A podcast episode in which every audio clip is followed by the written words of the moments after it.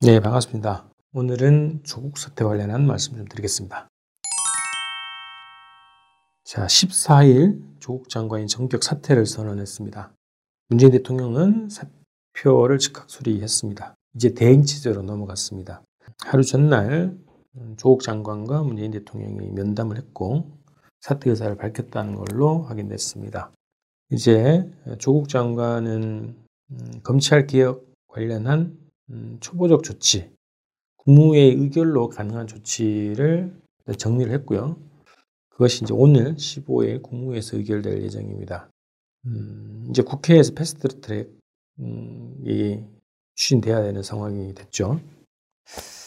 자, 조국 장관 사태를 보면서 좀 갈무리를 좀 해봤습니다. 몇 가지 갈무리를 하고 교훈을 좀 찾아봤는데요. 거의 한 두 달 동안이죠. 어, 정치검찰 윤석열 체제의 직권 남용, 편파 수사, 공권력을 남용하고 수사 자료와 피의 자료를 어, 조직적으로 기획적으로 유출하고 편파 수사 직무유기를 버젓이 벌이면서 국민을 조롱하고 우롱해왔던 시간이었습니다. 자 윤석열 체제는 음, 조국 장관 그리고 가족들 범죄자를 만들기로 작정하고 달려들었습니다. 공정성과 정의를 잃은 음, 검찰은 흉기에 불과합니다. 이 사건의 총 지휘자는 윤석열입니다. 자, 조국 장관이 결국 사퇴를 선언했고, 음, 이제 이제 뭐 민간인으로 돌아가게 됩니다. 자, 앞으로 저는 적폐들의 공세와 도전이 결코 중단되지 않을 것이다. 예상합니다. 조국 장관의 사태로 그들의 도발과 공격은 멈추지 않을 것입니다. 다음 목표는 음, 패스트 트랙 무력화겠지요. 자유한국당, 민주당을 비롯해서 음, 국회의원들을 요리하려고 들 것으로 예상을 합니다. 어, 모든 국회의원들, 대다수의 국회의원들이 조국 장관처럼 털면 뭔가가 나오겠죠. 오히려 이 정치인들의 약점들이 굉장히 많지 않습니까? 정치자금법 등등 어, 검찰이 작정을 하면 범죄자를 만들 수 있습니다. 국회의원을 날릴 수 있는 정도의 힘을 가지고 있죠. 특히나 이제 자유한국당에서 이탈표가 나올 우려에 대해서는 동무국회를 만들었던 국회의원들을 소환 카드를 가지고 처벌 카드를 가지고 압박, 압력을 넣을 수 있을 것입니다. 자, 여기에 대해서 어, 윤석열 발 공안 사건도 나올 가능성이 있다. 윤석열은 지난 청문회에서 공안 사건 문제에 대해서 국가보안법 문제에 대해서 기존 어, 냉전 세력들과 같은 견해의 입장을 밝혔습니다. 자, 이쯤에서 공안 사건이 나올 가능성도 배제할 수 없다. 집권 여당을 공격하면서 패스트트랙을 무력화시키려고 하는 게 있고요. 또 진보 세력을 어, 무력화시키기 위해서 발을 묶기 위해서 공안 사건을 만들 수도 있다. 충분히 가능한 예상이라고 생각합니다. 자, 그래서 이 사건, 이 음, 조국 대전 1단계죠. 어떻게 보면 1단계를 보면서 저는 두 가지 교훈을 얻고 과제가 있다고 봅니다. 하나는 적폐들과의 싸움에서는 한 걸음도 물러서지 말아야 된다. 우리가 한 걸음 반 걸음 물러서더라도 저들의 공격은 묻히지 않는다. 마치 터미네이터 같죠. 영화의 터미네이터는 죽을 때까지 공격하는 거 아닙니까? 이것이 우리가 또다시 각성하게 되는 교훈이라고 봅니다. 자, 과제는 음, 지금 초보적인 성과를 음, 조국 장관이 1단계를 좀 만들어 놨습니다. 국무위원회에서 통과시킬 수 있는 검찰 개혁 조치들.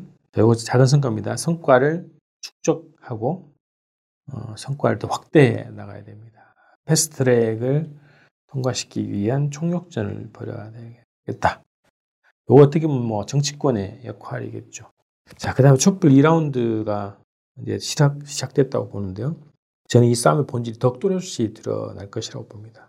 이 싸움의 본질은 음, 제가 이제 무한반복이라고 이제 말씀드렸는데 촛불 대 반촛불의 싸움의 본질이죠. 조국 장관 사수전이 본질이 아니었습니다. 권력 찬탈을 노리는 음, 적폐들의 반혁명 음모 그리고 그것에 맞선 민중들의 적폐 청산 투쟁이 이 싸움의 본질입니다. 최근에 언론 음, 논조나 문재인 대통령도 그런 관점에서 입장을 밝힌 것으로 좀 보이는데요. 이 싸움은 여야의 정쟁이 아닙니다. 이 싸움의 본질은 여야의 정쟁이 아닙니다. 여당과 야당의 총력 동원전이 아닙니다. 이 싸움의 본질은 적폐들에 맞선 우리 촛불들의 투쟁이었다. 그래서 이제 어, 성격을 더 뚜렷이 하면 조국 대전에서 이제 적폐 청산 대전으로 간다. 이게 촛불 2라운드라고 생각합니다. 자, 투쟁의 명칭이 더욱 이제 발전해 나가겠죠. 저는 앞으로 이제 기조를 윤석열 파면, 검찰 개혁, 자유한국당 해체라고 하는 투쟁의 촛불로 상승 발전시켜야 한다. 더 예리하게 우리가 어, 집중시켜야 된다. 구호를 우리의 칼끝을 똑 예리하게 다듬고 적폐의 핵심 몸통을 찔러야 된다 생각합니다. 그래서 윤석열 파면, 검찰 개혁, 어, 자유한국당 해체, 물론 개혁. 뭐 이 중에서 저는 윤석열 파면을 전술적으로 앞에 세우고요. 검찰 개혁과 자유한국당 해체라고 하는 것을 메인 구호로 제출하고 언론 적폐 청산이라고 하는 것을 보조적으로 같이 집체적으로 좀 들어야 된다 이렇게 생각을 합니다. 이제 촛불 2라운드에 돌입했습니다. 자 마지막으로 음, 촛불 2라운드는 어떻게 펼쳐질 것인가 당면에서는 음, 우선 우리 대학생들이 이번 촛불 광화문에서 이어가겠다 얘기를 했고요. 자 그래서 어, 11월 3일이 광주 학생 의거의 날 70주년입니다. 그래서 이날을 기념해서 11월 2일 광화문에서 기념대회가 진행이 됩니다. 대학생들이 앞장서고요. 여러 시민사회단체들이 함께하는 기념대회입니다. 이날 어, 적폐청산, 어, 친일잔치 청산, 자한당 해체, 검찰 개혁, 어, 각종 적폐청산 과제들이 요구가 될 텐데요. 이날을 진보와 개혁이 만나는 날, 진보와 개혁이 새로운 단계를 실현하는 날로 만들어 봤으면 좋겠습니다. 진보 개혁의 단결이 무엇보다 중요하다는 것이 또 저는 아, 촛불 1라운드의 중요한 교훈이라고 생각을 했습니다. 승리 열쇠는 단결하고 또 단결하는 것이죠.